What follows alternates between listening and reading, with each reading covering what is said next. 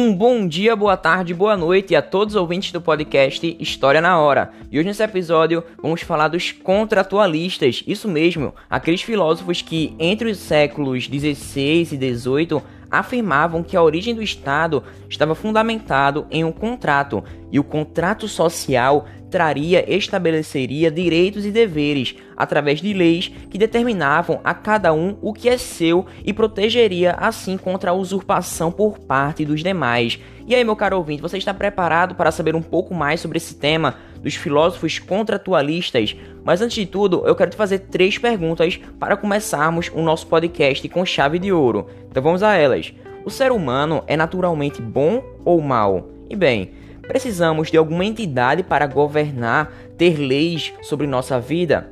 E além disso, o que acontece com os homens quando eles convivem em uma sociedade? Será que prevalece o amor próprio ou até mesmo uma coisa ruim? Será que essa sociedade influencia mal o ser humano ao estar num convívio coletivo? Bom, são essas perguntas que eu quero rodear o nosso podcast. E bem, desde já eu quero te convidar para mais uma viagem no tempo, que sairemos do século 21 e partiremos ao século 16 e também ao século 17 e 18, nesse período em que esteve em ênfase os filósofos contratualistas. E bem, sem mais delongas, vamos ao que de fato interessa. Bem, um dos principais temas do contratualismo era a passagem do estado de natureza para um estado de sociedade, e todo esse processo de passagem era garantido através de um contrato social.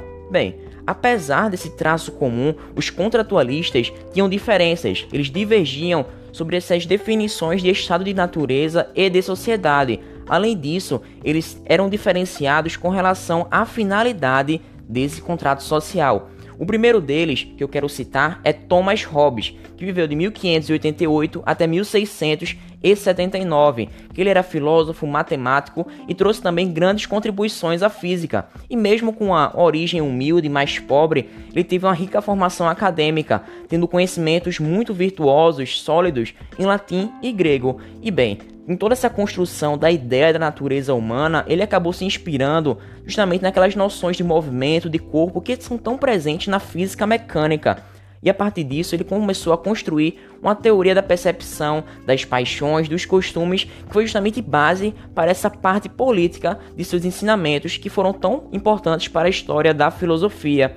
E bem, para Hobbes, o conhecimento a respeito da política advém da experiência e da razão, e as suas obras do Corpo de 1655, do Homem em 1658, do Cidadão em 1642 estruturaram justamente seu pensamento, que vai dessa parte física, da ciência natural, até a política. E bem, a sua obra mais conhecida é Leviatã ou Matéria, Forma e Poder de uma república eclesiástica e civil, publicada em 1651, e nessa obra Hobbes vai diferenciar, distinguir a passagem dos homens de um estado de natureza para um estado político.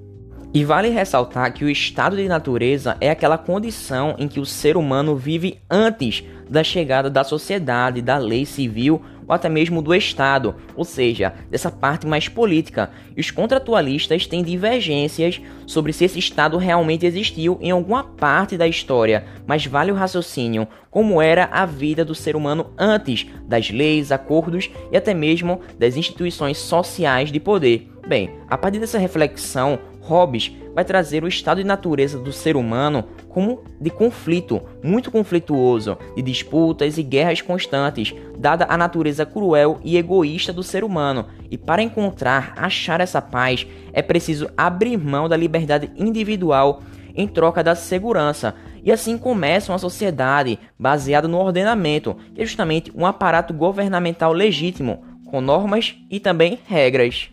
E a partir de toda essa compreensão, o Leviatã é justamente uma metáfora. É o Estado que, na forma de uma autoridade inquestionável, vai representar, expor justamente essa vontade dos cidadãos, que é cedida ao poder absoluto, em troca do fim do estado de guerra entre homens e também procurando a defesa de uns contra os outros. E bem, para que tudo isso possa acontecer, para que a autoridade exerça o seu poder, Todos os membros da sociedade precisam entregar a sua liberdade natural, dando um poder para governar. Ou seja, podemos dizer que Hobbes ele é considerado o pai do conceito de Estado moderno, que é baseado em três ideias principais: a soberania, a parte reguladora da vida econômica pelo Estado e também um poder que é representado da vontade geral dos cidadãos.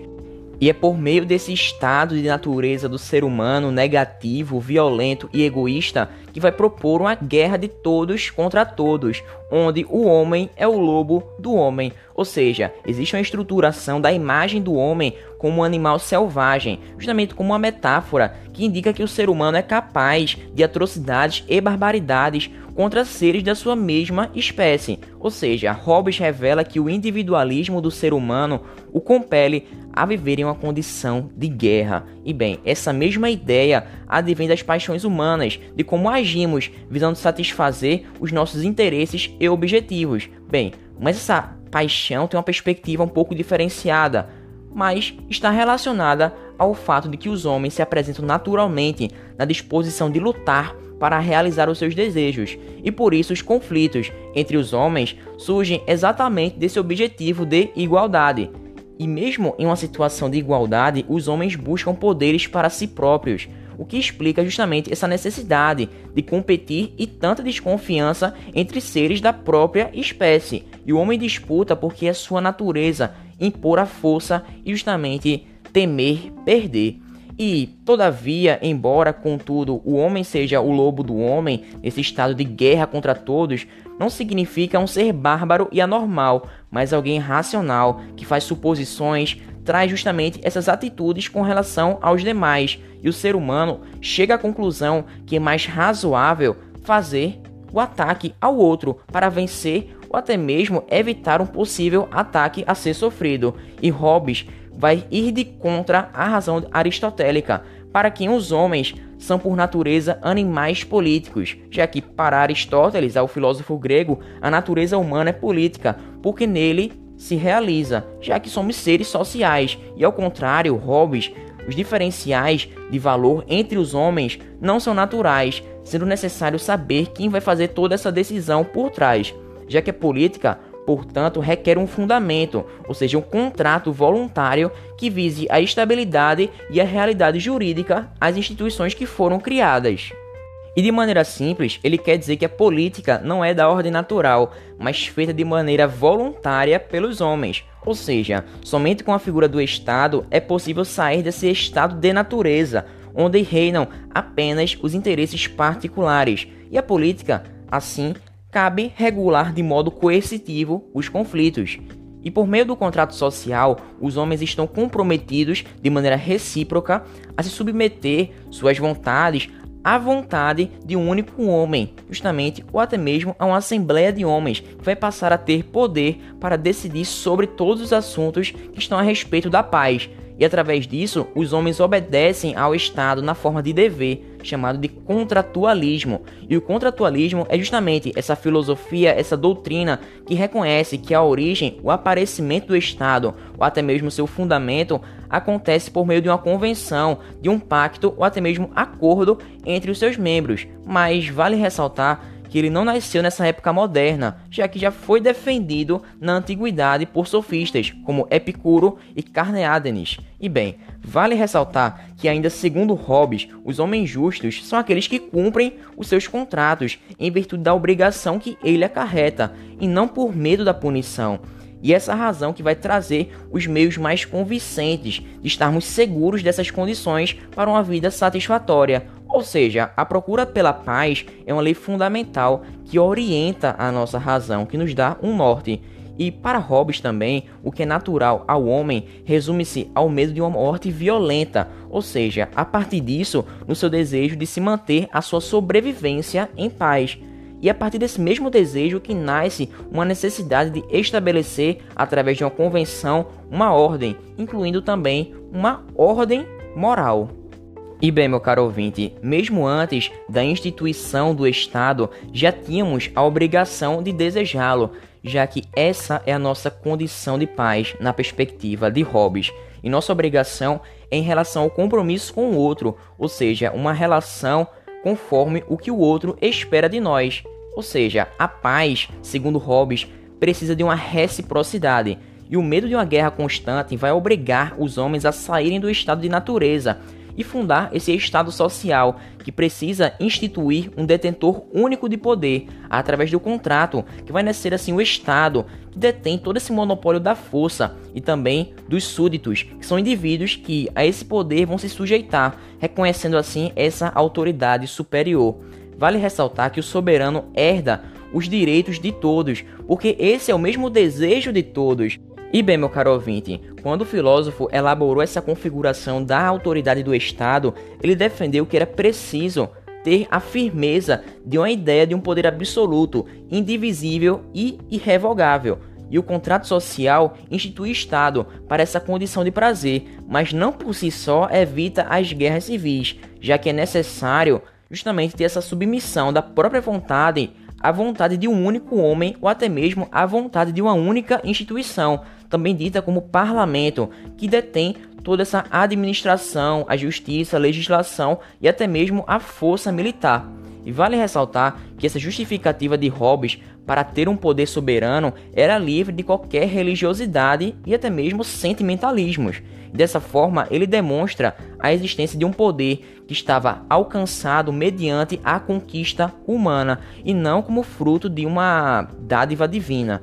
Inclusive, os argumentos da própria obra e justamente de toda essa parte da vida de Hobbes são interpretados como uma apologia à monarquia. E dessa forma, o Leviatã não faz apenas uma interpretação filosófica dos problemas concretos que Hobbes vivia, mas também uma teoria política e jurídica que justamente dá ênfase ao absolutismo, que era necessário e justificável, e não derivava de um direito divino, mas de um pacto social. Justamente essa exigência do direito das leis estava relacionada, vinculada à existência de um Estado. E vale ressaltar também que Hobbes reconhecia a legitimidade de outros tipos de governo, concordava também com o parlamento, mas apenas com papel consultivo e na forma de assessorar o monarca. E bem, ele também falava que para governar significava constituir um Estado que conseguisse que fosse capaz de congregar o poder sobre bases tão sólidas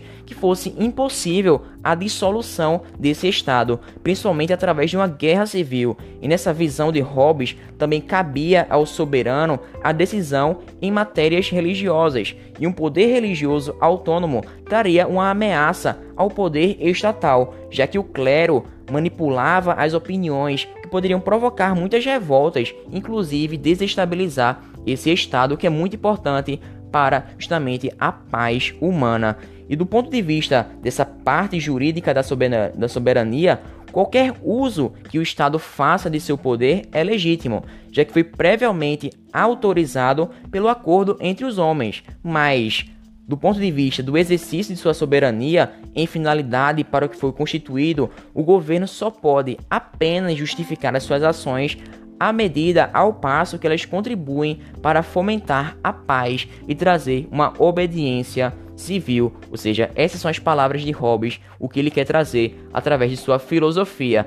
E também, meu caro ouvinte, eu te agradeço pela tua participação. Muito obrigado por mais um podcast com a tua presença nessa viagem no tempo que foi tão prazerosa e que trazemos justamente as concepções de Hobbes e suas contribuições à filosofia política. Então, desde já, fico aqui meu muito obrigado. Até uma próxima e te convido para o outro podcast em que falaremos de John Locke e os direitos naturais e como que ele também pensava esse contrato social. Então, desde já, muito obrigado, até uma próxima, valeu, falou!